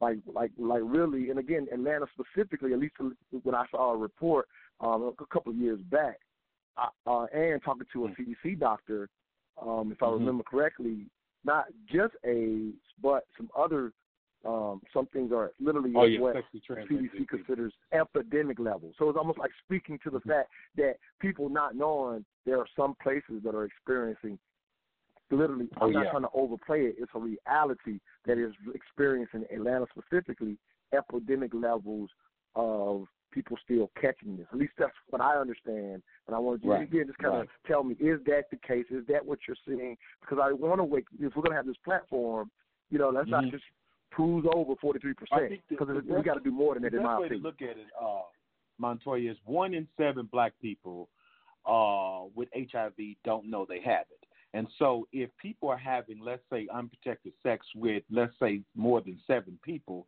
at a time, then they are directly encountering uh, HIV with someone uh, who does not even know that they have it themselves. Yes, in the black community, uh, in certain parts of our country, HIV is still an epidemic and it's more stronger in uh, certain uh, parts of our country as far as in black communities than it is in certain African communities. But you know, I don't want to get into this uh, epidemic uh, marathon with whatever diseases that we're dealing with. Which one is worse? The challenge is, and this is where the premise or the bedrock principle of healthy black communities is: if we get black people to love themselves, we won't have to worry about HIV. We won't have to worry about diabetes. We won't have to worry about some of the other health disparities because a people who love themselves takes care of themselves and speaks to others to take care of themselves. So I don't want to catch the conversation just around HIV when we still have diabetes as a big issue, when we still have cancer and some other uh, diseases out there that we're dying at in silos at epidemic levels within our community. Hey, that's beautiful. I mean, that response alone helps. You know what I'm saying? Get into under like like the, like you said, the bigger understanding of healthy black co- communities. I think that's what you just laid out to me. Um, Mm-hmm. Yes, sir. You know, just for addressing it helps people even understand. Hey, yes, it's a reality, but here's bigger issues. And if we speak to it, Mhm. then it's it's not like we overlooked it. You know what I mean? So so I'm glad you because I didn't Mhm. know that was going to be a response, but I love that response because I think you're absolutely right. That you know, that in a sense, like you said, if we learn to love ourselves, a lot of these things in itself will go away. So I definitely love healthy black uh, communities pr- premise. That makes so much sense to me. We're actually up against the break, so let me go to a quick break, and we will come right back with our special guest for a conversation with smart people, Monty Evans, founder of Healthy Black Communities. We'll be right back. All I ask is that you think. If you're looking to purchase a home in Atlanta, the question you should ask yourself do you want a top agent? Purchase or sell a home in Atlanta's competitive real estate market, there's only one real estate agent we call on, Ephraim Abdullah. Not only is he honest and straightforward, but he has a proven, repeatable strategy that consistently gets his clients the homes they wanted versus their second or third choice. What's Ephraim's secret? His virtual on the spot offer moves his clients to the front of the line for purchases, and for sales, his no nonsense approach gets your home sold and off the market. For a results oriented real estate experience, contact Ephraim Abdullah, a licensed agent powered by eXp Realty at 770 800 7922. Again, that number is 770 800 7922. Welcome back to the Business Dialogue Talk Show. I'm your host, Montoya Smith, aka Black Socrates. This morning's second hour guest for Conversation with Smart People is Monty Evans, founder of Healthy Black Communities. And again, King, thank you for being with us. Again, love the My response. Um, you know, definitely love the response. Again, to my last question. Again, I have a concept. Again, I, and then let me throw this out too. Even in asking that question, I want to just, you know, between you and I, again, we're just having a conversation. Um, Even Okay. in me wanting to, in a sense, ask you that question and focus on the quote unquote epidemic level. Again, some of that is, you know, in a sense, an awareness uh, for people to understand. Hey, this is still a, a very important and, and it shouldn't be something that we don't think about. Was kind of, in a sense, what I was thinking of. Um, just you know, just kind of get into the nuance of you know, sense of where I'm coming from with that. Uh, but as you chose to respond, there's these other things that have almost been killing us way longer.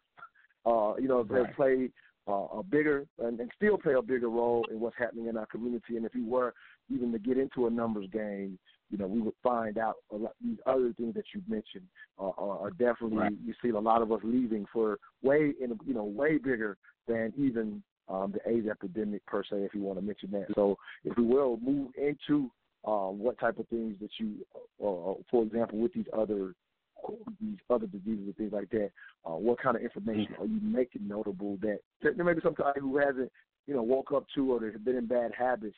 Uh, how do y'all Mhm. expect to reach out and get them to finally maybe pay Mhm. attention and learn to love themselves, as you mentioned? Uh, you know, Mhm. what's the approach with that, if you will, Ken? Yeah, the uh, other initiatives are what we call national awareness campaigns, specifically national black awareness campaigns, will be focused uh, almost modeled like uh, that of uh, Black HIV and AIDS Awareness Day, that is mobilizing and getting information out to the health departments and the uh, community health centers, as well as uh, the national black uh, institution headquarters. So when you think about the Baptists, when you think about the Muslims, when you think about the Catholics, all of those national organizations have networks locally that they deal with, and so getting them the campaign information, and hopefully, hopefully they distributing it within their networks, but also launching the Instagram, the Facebook uh, campaigns, and Twitter campaigns to pump out the statistics and the data. The challenge with some of the uh, uh, diseases, let's say like diabetes, there's so many co- components to uh, diabetes when you deal with black folks and how uh, people one are taking. Let's say they go and get the um, um, regular uh, treatment, right? So they get the uh, not the Mhm. transfusion. I can't uh, can't think what it is. Dialysis, and so. Some people start Mhm. off with one-time dialysis, and as the disease progresses, there's two and three. Uh, but then there's the uh, side effects of going to dialysis that we have to deal with. Of course, I'm sure you've seen people who have had diabetes older and maybe sometimes younger, who they may start with cutting the toe off, and then they start with half the foot, Mhm. work their way up the leg. Next thing you know, my great grandmother. Happened my great grandmother. Yeah. Yeah, and so had to keep uh, there's back so many surgeries. hmm Come again? I said, yeah, she constantly had to go back. You started with the toe, Yeah. then half a foot, Yeah. then then the leg, then to the knee. So yeah, I definitely have Yeah. experienced it firsthand with And my so- grandmother. hmm Go ahead, I'm sorry, King. And so when you deal with uh, back in the day, this is from our the era that we went through called slavery, right? Our health, our habits and behaviors, and our eating habits and behaviors are a direct effect of what uh, we can cluster in post-traumatic slavery syndrome. And as we deal with it from a health perspective, here are some of the challenges that we deal with today, even when it comes to smoking and the various cancers. And so you have, of course, lung cancer, kidney uh, cancer, you have pro- prostate cancer. There's so many different components when you start deep diving into the various diseases. And so we're doing a surface level campaign, but on our website and on our social media sites, you'll see some specific statistics regarding the various cancers and the various components or side effects of a person living with diabetes. When all it takes, all it takes when it comes to diabetes is a person changing their eating habits and their behaviors, and they can be pre diabetic or turn it totally around. But somehow, we in this country, we're addicted to sugar and salt. Those are the two main things that we constantly deal with. I'm And- addicted, and- and, and I'm addicted to both of them, King. I'm in trouble. Come again? Now go ahead. I said I'm Yeah, addicted so to both of them, so I'm in caffeine. trouble. Some people are addicted to one or the Yeah, other. I'm addicted to both. Yeah, well, let, let me add the third one: is sugar, salt, and caffeine. Those three things America is addicted to. And when it, when America has a cold, I'm sure you heard this because I think you're young enough to know. When America has a cold, black folks have a flu. Catch the flu. Yes, sir. Yeah, absolutely. Catch So- the flu. So as I'm listening to you, I, I heard you mention this real quick, and I want to, and it, it reminded me of another conversation we've had on the show. Um, you mentioned the Mm-hmm. idea of you said getting the information out, even to the I heard you say to the health departments, um, in reference Mm-hmm. to our community. And I was fortunate enough to Mhm. have on a brother by the name of Julian Rose, who's studying for his doctorate in biomedical engineering, Mhm. and you know, Mhm. amazing brother um, on the previous show, and he was just talking about one of his tasks, for example, was um, understanding some of the diseases that specifically affect our community. So when I hear you say, "Hey, I got my organization getting out information to the health department," what he Mhm. talked about was, uh, you know, in against in the, what he talked about was because unfortunately there are there can be differences based on some of the historical stuff that you talked about, and the reality Mhm. is even in the health field, quite often um, some of the things that are specific to our community are not being studied enough. So I, I, I'm Mhm. wondering is that what plays a role in you saying, hey, from our perspective, we want to make sure the health department is on top of what's happening in our community. I mean, I'm one. That's what it made me think about when you Mhm. mentioned that. So uh, I'll, I'll let you speak to it, but that's kind of an assumption I made when I heard you say that. Well, within every cycle or, or silo within our country, let's say in the health department director circle, right? There's a minority health department directors coalition. In the um, community health centers, there are minority owned and operated uh, community health center coalitions and associations. There's an organization for everything that you can imagine in this country. So it's a it's a it's a task of not only contacting the mainstream organization and going on the websites and getting the names of all the directors for the various state health departments and local health departments, but also looking for those minority organizations. You know, Tiffany uh, was talking about African Americans and spirits, right? And so there are Mhm. just like in the in the alcohol world, there are minority groups and, and business associations and all that. It's the same in the health world, uh, all the way up to the federal level, that there are minority federal employee uh, coalitions or organizations to reach out to. And we, you know, we will do the best we can uh, with the time and the resources that we had to get the word out. Uh, but the biggest thing, Montoya, is to get black people to love themselves. I said this 20 something years ago. We can stop this HIV and AIDS epidemic and any other health disparity if we can get black people to love themselves. But I think the sister from California who called in on the last uh, uh, hour talked about. Mhm. institutionalized racism and institutionalized issues is that there is certainly there's certainly been, and, and this is our, our perspective as far as healthy black communities is, we know racism is institutionalized in this country. Uh, uh, Sister Susan Taylor from Essence Magazine, and uh, I was at uh, one of the fortunate ones to be named one of the top 100 African Americans who can influence HIV and AIDS uh, in America. Susan Taylor was at that uh, conversation table, and she said, "Y'all have to remember, they never intended for us to live this long. Slavery was supposed to take us out." Therefore, HIV and AIDS cannot be that one thing that takes us out. And I've never forgotten that quote by that sister. And so when you think about all that we've been through, we were never supposed to last or live this long in this country. That's a big perspective for me. Let's, let's peel that back. Let's peel that back. Okay. We're gonna go, we're gonna jump off the the healthy black communities um, in, Okay. in, in this sense. Um, Okay. so I, have a show that I'm thinking about doing, and we're gonna Mhm. we're gonna talk about that directly or whatever. And I again, and it's Okay. because in this, and I love exploring. It's the opposite thought that I that I have, and we may bring Mhm. you back when we consider. I'm considering figuring out even how to wo- how to word the show. And Mhm, so mhm. when I when I hear you say that, I'm pretty sure there are a lot of listeners that agree with what you just said. I have a perspective, and let's just let's- again let's Mhm. dig into this.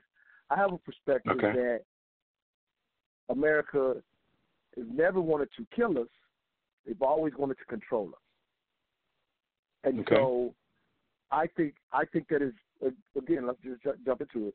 I think that's I think those are two different things. And the reason I say they never wanted to kill Yeah. us is Mhm. you can't think of any point in which we have not been needed, and especially for the first 300 years of this country, America, you know, Mhm. U.S. would not be what it was without us.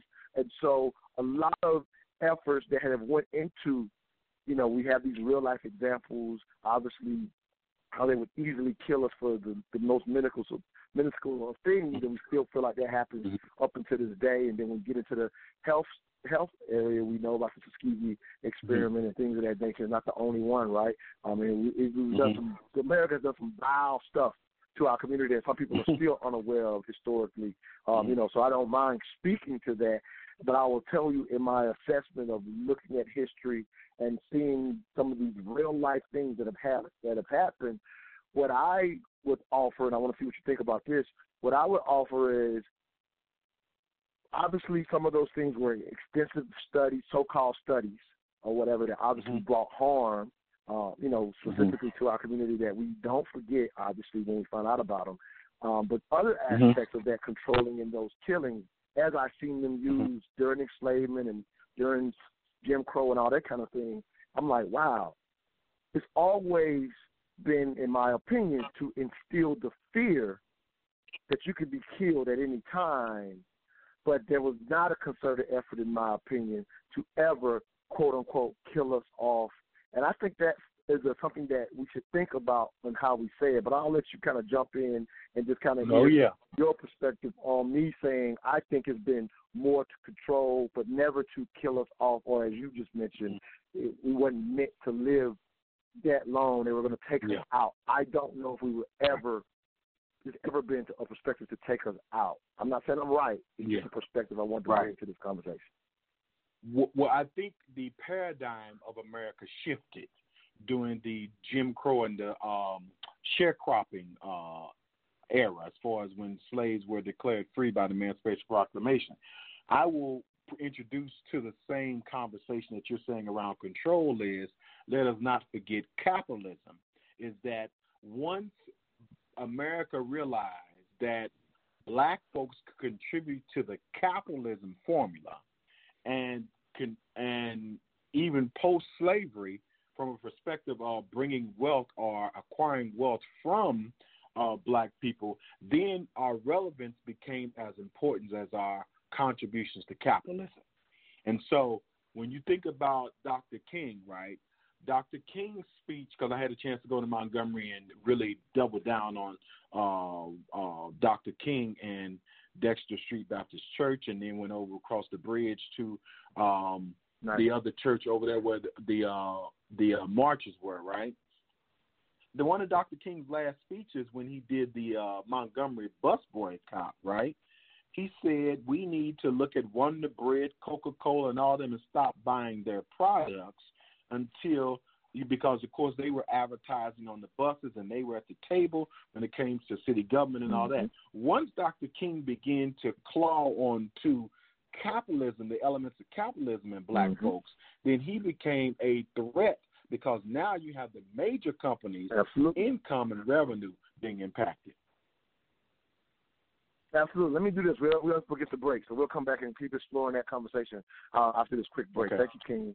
Uh, I, I, I love where we're going now. I think this is the, the, the deepness that I that I appreciate for for what we do on this show. So we'll be right back. You're listening to the Mental Dialogue Talk Show. For all I ask is that you think. Babe, where did you get that hat and T-shirt? I like that. Oh, I got this at moneymotivation.com. It's fresh, right? Yes, and I love the message on it too. You are the hustle, huh? That's what the shirt says. I am the hustle. They embody the entrepreneur spirit, and what I like the most, it's more than a brand, it's a lifestyle for those who want to put in the work and expect to have the finer things in life. I also follow them on Instagram. Check this post out. If you believe money is the root of all evil, you're using it wrong? Or how about this one? Excuses made zero dollars an hour I like those. What's their IG? At moneymotivation.co. But do they have any ladies' gear? Yes, you're gonna love the clothing line they got for the ladies. Matter of fact, pull up their website, moneymotivation.com, and I'm gonna get you a few things so we can both look like money. Everywhere I go, go, and everywhere I be, be, I don't even talk, talk. They still know it's me. Cause I look like money, smell like money, talk like money, even walk like Welcome back to the Mental Dialogue Talk Show. I'm your host, Montoya Smith, aka Black Socrates. This morning's conversation with smart people, Monty Evans, founder of Healthy Black Communities. Uh, again, thank you, Queen King, for being on with us. Um, yeah, um, in reference to that moment on what you're talking about, basically, in, in a sense, when did MLK become a, we'll say, real threat? Um, and you know, again, Mhm. you know, you know, not, you know, obviously, he was in a sense, especially at the time, he was definitely, and some people make the mistake, he was always looked at as as a troublemaker throughout, you know, in a sense to the to the country in a sense. Um, but in a sense, as long as it was integrating um, restaurants Right. and things of that nature, um, he you know again he, he lives through that, gets through that again, had threats on his life, and even uh, even you know one attempt, um, you know prior to that. Um, but as you said, once it came down to affecting the bottom line, because the things he, you know, again with his leadership, um, this is going to, you know, turn into a full out movement. And you know, and at the time his goal was to connect uh, you know, the poor of the country. Again, from his perspective, but yeah, I agree. Mm-hmm. As it became such a, a major threat, in a sense, you could say taken out. I would offer, and I want to hear your Right. thoughts on this, that that's another example of take the head because we just want to control uh, um, versus, uh, you know what I mean? Because if you think about, for example, obviously when we lose Dr. Martin Luther King, you see these riots all across the country, you know, just sparked all across across the country naturally. Um, and again, a lot of people lost their lives, quote unquote, during those riots per se. But there have been times, numbers wise, if there was a concept of quote unquote taking us out, that if that was the goal, and I'm not, it it it it, it, it definitely could have been done. And the real life example in America is the fact that Native Americans, uh, as we refer to them, are a half percent or one percent of this country. So if the idea is to take us out, unfortunately, America has proved it before. And again, I say they cut their head off to control the body. Again, a perspective. Let me hear your thoughts on it. Yeah. Well, a couple of things. One, oh, you mentioned the riots, right? One of the things we as black folks have not been able to do is to figure out how do we harness our anger and channel it into a positive perspective. I am not a fan of marches and all that stuff. I think that we have to be at the tables where the decisions are being made, and we have to infiltrate the all white institutions and bodies that govern mostly black communities, for example, Ferguson. Uh, also, when it comes to uh, the perspective of our anger, is that instead of when you teach a people, when you've taught a people to hate the reflections of themselves, the first thing that they're going to destroy is that reflection. And so until we get, and you know how I feel about the black church and religious institutions already, is that until we get the leaders of those institutions to talk about self love and self respect and model it. So it's one thing to preach it from the head of the people at the Mhm. mosque or at the church, but then it's another thing to model it in actions, words, and deeds. Then the people will do what the leadership does. Let's be clear. There was infighting amongst the leaders during the MLK days and the Ralph Abernathy and the John Lewis. We we we paint this angelic image as if they were doing kumbaya, but there was a lot of infighting and a lot of the terminology that we're familiar with is crab in the bucket. Is who could get to the White House to meet with the president? Who could do this? Who would be the first one to speak here? And all that. And uh, somehow Dr. King kept um, surfacing to the top. So that's um, uh, my perspective on the whole um, conversation around control versus taking out. Okay, okay, and I'm gonna go one step further with it. Um, and again, here's the other step that I that I that I, I'll go with that. And again, I'm we've and we've I've attempted to do this show before. We had a show like is America's trying to kill us or control us. Like I literally laid it out flatly, and I'll be very sincere in going back and listening to the show. Um, it just the direction of that particular show didn't get into this part right here. And I've and I've talked to some other people here in Atlanta about this perspective. They were always kind of taken aback by it, and then as we as we walk through it, they, they'll say, "Okay, you might have something there." And again, I'm not saying I'm right here, um, but I'll just tell you in my own studies of history and trying to figure out again how to elevate us, and where I definitely let me say this before I even mention this, where I mostly agree Mhm. with you. a hundred percent, and I've been saying it for the longest. I don't know if I've even said it to you yet, but the- foundation is loving ourselves. And when we get, and we Mhm. mentioned this earlier, the systemic, yeah, the systemic aspect from our education. Uh, it's just like we have Mhm. to become aware of the fact that if you are sending your child through a public school, that will go missing, Mhm. and it cannot go missing during the foundational years. So we always recommend, especially to those in the, in the dialogue community, that you must, at a minimum, supplement your child's education in order for them to Mhm. ensure that they see themselves, because they will not through a public school education, and we miss it because it's cyclical. And that's where the initial, like you say, not loving yourself in the mirror Mhm. starts. It has to start at, the, at the primary level. And I know that you would agree with that. Again, I'm just giving a lot of backdrop for what I'm about to say, which is Well, can I can I comment on that If- before you continue? go yeah, yeah, please jump in. So- yeah, yeah, jump in before I go say that. Go ahead. Yeah. So, so this past Wednesday, I had a chance to speak uh, and do a workshop at a daycare center on Cleveland Avenue, And I was talking about how to protect your child online and internet security and making sure that, you know, parents uh, begin to text and uh, send pictures to their children so that they can get comfortable in that space communicating with their child because that's where young people are. But one of the things I also spoke about is let us be very clear because this is pre-K, so uh, before kids went to kindergarten. Our children are geniuses when they come when they're inside the womb, and you have a mother who's nurturing that wound and doing the best she can to bring forth a healthy black child. Our children are geniuses from the moment they are conceived in the womb and once they come out. It's not until they sit in a public school that that genius within them begins to be dumbed down and they begin to question their genuity because they're being fixed into a box to learn certain things mm-hmm. and not being allowed to be creative and expand outside that box. So I just want to uh, add that to the conversation when no, you talk beautiful. about that is, uh, children. That is absolutely, absolutely, and that's and that and that. So yeah, it ends up being a disservice. Or or what's that famous quote? Um, I forget, I'm, I'm, uh, the I mean, I, you know, getting educated by your enemy. You know, almost you know, again, it's a bad paraphrase. Are you talking about of, Audre Lorde? in a sense the of, built the master's house won't be the same tools that you will break down the master's house. Yeah, love it, love it. See, I knew you would know.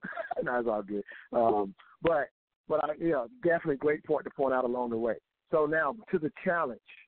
Um, again, I think it matters, in my personal opinion, that we understand, in my again, in my opinion, that the concept has been to control, not to kill. This is how I think it plays out psychologically, if I am correct. If I am correct. Okay. So psychologically, again, if the concept is to control, then the narrative has always been to consistently ensure that our community is fearful. And you know, and we Mhm. know that it's a reality, you know, in a sense, in how we react. Like even you just mentioned to it, you'll destroy that within the mirror because Mhm. subconsciously you're fearful of, you know, to be attacking others, maybe, you know, or whatever, you know, to a certain extent.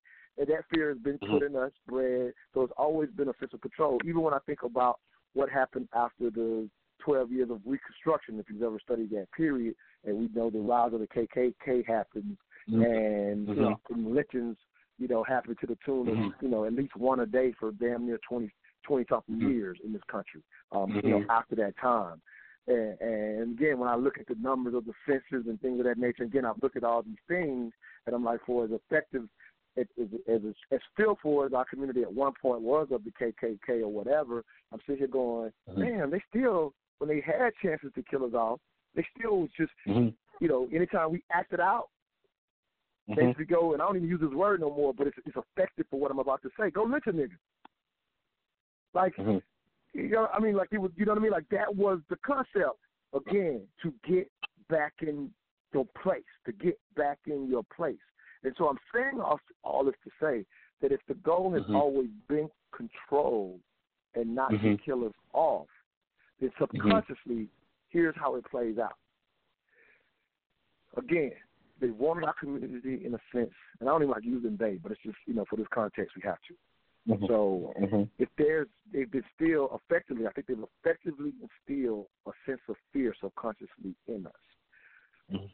What are you to fear if you under if you actually realize, oh, they're only doing that to control us, not to kill us? Mhm. It subconsciously Mhm. changes what you subconsciously understand. Why why would you even have the fear? It- it- Again, Mhm. what I'm saying is when you, in a sense, become revolutionary, and and and, and we've had Mhm. those periods in this country where people were not afraid of dying. And again, I'm Mhm. not saying that's not an aspect of it, but if I come Mhm. to understand that you are only trying to control me, then the last thing Mhm. I could ever equip my child with is the idea that quote unquote America's trying to kill them. For example, I would never Well, let that come out of my. Go ahead, go ahead, King. Montoya, if you have young black boys shooting and killing each other in the street, right? If you have beautiful black men and women having unprotected sex in the age of HIV and AIDS, right? If you have our seniors and elders eating uh, fried foods and unhealthy as they're aging, all of that leads down the road to self destruction and killing themselves. So there's nobody at the library stopping a black person from going in to check out a book. There's no control system there that's stopping us from doing that. There's no body online monitoring whether or not we go to YouTube and learn uh, how to use a specific software program or learn how to fix a car or learn how to do something.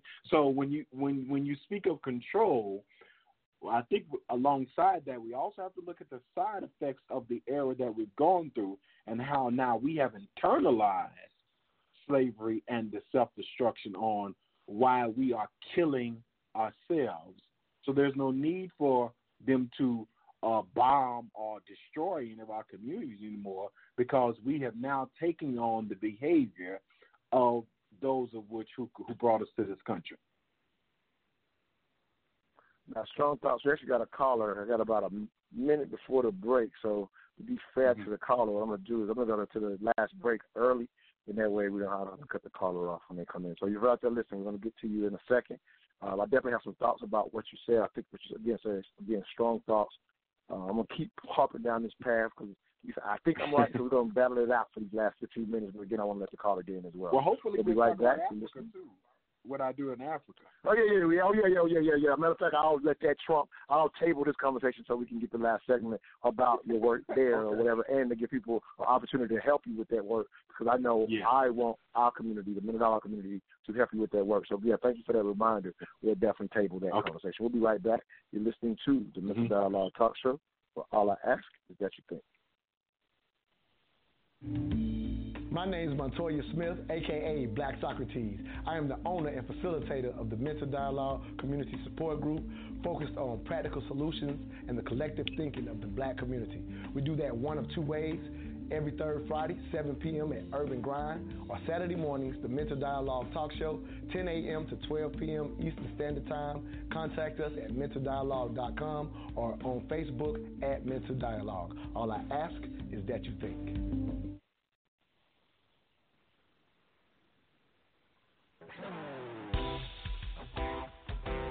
For details to become a sponsor of Mental Dialogue, visit Facebook at Mental Dialogue or call Montoya Smith at 404 604 9477.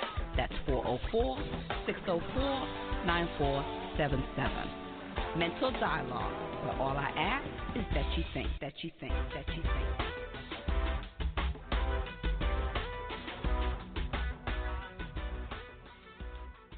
Welcome back to the Mental Dialogue Talk Show. I'm your host, Montoya Smith, aka Black Socrates. If you have a service or product that you want to get out to the smartest audience in all of radio, please again contact me directly 404 604 9477 or if you're on Facebook, inbox me on Mental Dialogue or on IG Mental underscore Dialogue, inbox me. We'll get out. Have amazing rates and definitely would love your support. How you keep intelligent radio on the air. If you're an individual without either, we actually would appreciate your support at mentaldialogue.com. I definitely have some listeners from around the country who are supporting, and they're not even fortunate to take part in the live experience here in Atlanta, and some of them are, are big supporters. I can shout out um, Mickey Dalton and uh, William Agnew being some of our latest um, members, supporters from outside of Atlanta. So I just wanted to throw that out definitely need that need your support and want to put it out there. We actually got a caller, Monty, that wants to get in. Our special guest with us, if you're just now tuning in, is Monty Evans, founder of Black Owned, I'm sorry, Healthy Black Communities. And we have a caller that wants to get in with us, so we're going to get them in real quick. Area code eight six four last three two four four. Give us your name, where you're calling from, and your three cents on this morning's discussion. Peace and power. My name is Equanese. I'm calling from uh, South Carolina. How's everybody? Hey, thanks for calling. Yeah, thanks for calling in, King. What you got for us? Hey, man, I just want to start off by saying mental uh, dialogue, especially amongst Black African people, is going to be, you know, the topic of discussion, not only on today but many of days. So it's good that you guys are being bold enough and strong enough uh, to, uh, you know, go past all of the other distractions, whether it be the the draft, the championship, Pro Bowl, NCAA season, all Thank of this other stuff, and, and being able to have a decent discussion um, regarding our well-being, regarding our quality of life. Um, and you asked earlier, you guys were talking about the quality of life of us as black people. And I, I've had this conversation a many of time when we're talking about why our black boys aren't doing better or aren't wanting to do better. And we would have to ask ourselves that question, being in the current atmosphere here in America, uh, capitalism, monopoly, where people like Future, uh, people like, you know, even Jay Z, you know, where Jay Z was one that sold his story of, you know, him coming from the Marcy Projects and being a drug dealer and being able to make himself basically a self made billionaire. Not a millionaire, but a billionaire. Now, with that story being put into the lives and into the minds of a lot of our young underage boys that come from known broken families, we, we know that as a as a adult people that a lot of our people come from broken families. And now this message is a one that, hey, well drug culture is a thing that might not be uh uh that bad. It might be something that I may be over able to overcome.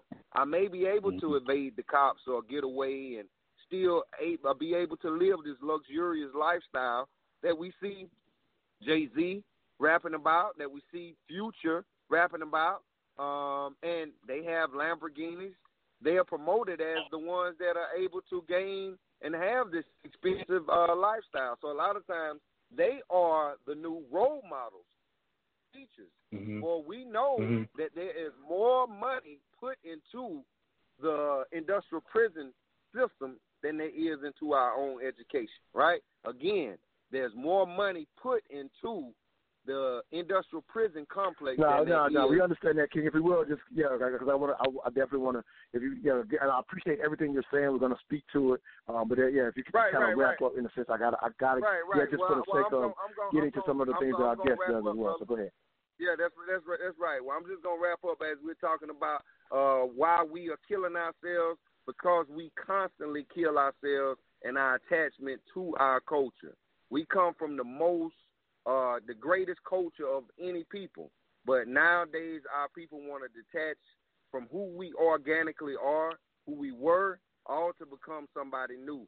So whenever we try to kill ourselves internally, we shouldn't be surprised when we're coming out externally killing ourselves. And that's what we're basically dealing with rather than having a culture that's going to support the quality of No, life. thank you, King. I, yeah, thank you, King. up. Thank you, King. Appreciate the thoughts. They're super strong. Thank you very much, King. I definitely respect where you're coming from. Thank you for being a listener. Again, short. Sorry to cut you off. I just want to get to Sure, this you last could- segment okay, taken care all of properly. all right, all right. No, I appreciate you, King. No, I appreciate you very much. Keep listening. Spread the word on the Mental Dialogue Talk Show every Saturday morning. All right, King?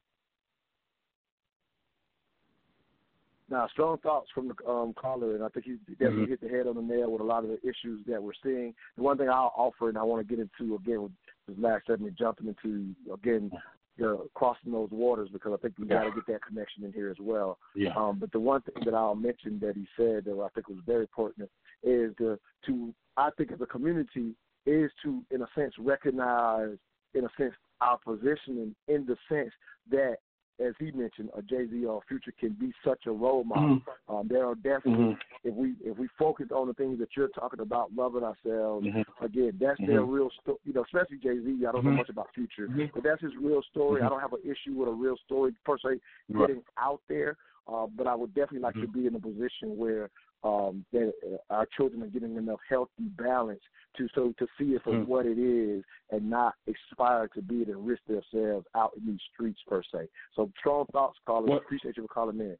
Uh, yeah, if you have a quick thought yeah, on well- well, go ahead, brother Muncie. We definitely want to yeah, get to your work well, across the water. You know there's there's there's there's that perspective perspective that he provided, but also I think if you go out and talk to our young people, they know uh, Jay Z's journey. They've heard it in his songs. They see it on uh, YouTube and some of the other um, uh, social media platforms. So they're not locked into believing that he walked straight from the street selling drugs to a billionaire status. They've seen and watched the the uh, songs and how he's partnered with other people, and so there are some very positive aspects that one can get from Jay Z's uh, strive mm-hmm. to becoming a billionaire, even with his uh, wife, as far as Beyonce, and how powerful partnerships and hustling together and grinding together works. And so I think the, the mm-hmm. narrative is out there that Jay Z did not walk from the streets from selling drugs straight into billionaire uh, status, is that he worked for it. And that's the conversation we got to talk about instead of uh, downing Jay Z and downing where people's uh, past are because they, all of us have a past. But we cannot hold one another hostage to whatever past we have. We have to look at whatever success exists and then talk about the narrative that got us there. No, fair enough. Um, yeah, and, and, and, and for you out there listening, I'm pretty sure, King, if I could have kept you on, I typically do. I don't know how often you can listen to the show. I want to just make sure I say this specifically I'm sure that brother's still listening. Is typically we would keep you on and you would get a response because we, because trust me, we understand you're not making it black and white. We're just still pointing it out. And I do, and again, on mental dialogue, we try to do that to have the entirety healthy conversation to point out, okay, maybe this wasn't good and this is good. So we do try to have that full dialogue. So appreciate you for um, pointing out about us. Again, thank you for that. Uh, but we have to, before we close this show, talk about how you expanded, as you said, your work here mm-hmm. expanded. You got mm-hmm. opportunity over on the continent, mm-hmm. specifically mm-hmm. Ghana, and you, since that time, continue to travel uh, and actually spread your work there. And for those who mm-hmm. have those charitable hearts, please listen mm-hmm. right now because here's going to be a, a vetted opportunity. Some people stay away from charity because you don't know where the money's going. I can vouch right. for the spirit of this brother that anything you're about to hear is, is is actual, factual, and where the money's mm-hmm. going, and it's going to a good place. And what better way to live our lives than serving? And that's what you do, King. So I'm gonna give you this mm-hmm. last part of the platform to go heavy into that work. So if you will, mm-hmm. open up. The floor is yours. Speak on it, King. Okay. So, uh, for those who are wondering what uh, Montoya is talking about, is Healthy Black Communities has an initiative in Ghana, West Africa, called the Inyansapo Project. It's actually pronounced Yansapo uh, for in Africa, but for those here, there's an N and then Yansapo Project, and you can find out more about that by going to inyansapoproject.org. But the initiative is focused on uh, taking desks to children in Africa, in Ghana specifically, we're doing uh, computers as well as uh, sewing machines. And so when you think about a sewing machine, what's the relevance of a sewing machine? Well, a young lady in the village um, who called Budiata, a sewing machine is $75. Your donation of $75 not only helps to purchase the sewing machine, but this child, a young lady, is sitting in class learning how to make dresses. Once she finishes this vocational training center, she goes out and begins to become an entrepreneur and make shirts and dresses and uniforms and all that for a profit, which brings in revenue for her family, herself. So you've really fed a generation in the community by donating, let's say, a sewing machine. When you think about uh, uniforms, there, uh, education is free in Ghana. But one of the challenges is our children are sitting in schools with ripped uniforms, and so fifteen dollars will buy a new uniform for a child as well as $15 to buy a pair of shoes. If you go to inyansapoproject.org, you'll get a chance to see all of the projects that we have there, as well as we hold ourselves accountable to every dollar. So for those uh, 45 brothers and sisters who purchase desks, every desk that they purchase, there's a picture put on the site with the children. For the uniforms that were bought, for the uh, sewing machines that were purchased, all of that is on our website, and we're very transparent with everybody and how much they donated is listed on the site. And so I know a lot of nonprofits will take the money and they will claim a large portion of it administratively. Thank God for I have a consulting firm that supports uh, healthy black communities. And so I'm able to cover my own expenses for travel and lodging and navigating the country, whereas 100% of the monies donated go directly to the project. And you rarely hear that. You know what I mean? And the reality is, let's just speak about it very briefly. Um, Mm-hmm. if you were using portions to travel com- co- country and the work you're doing, it's quite it would be quite understandable. Uh, the reality is, and again, in, in often from a just from a or again getting into the nuance of how we think, um, Mm-hmm. we love to hear it when when it's 100% donations, and and so here's a Mhm, brother who's mhm. actually doing what we love to hear. Like even when we Mm-hmm. hear 25% is taken for administrative fees, there are quite often Mhm. many of us who down who downplay that.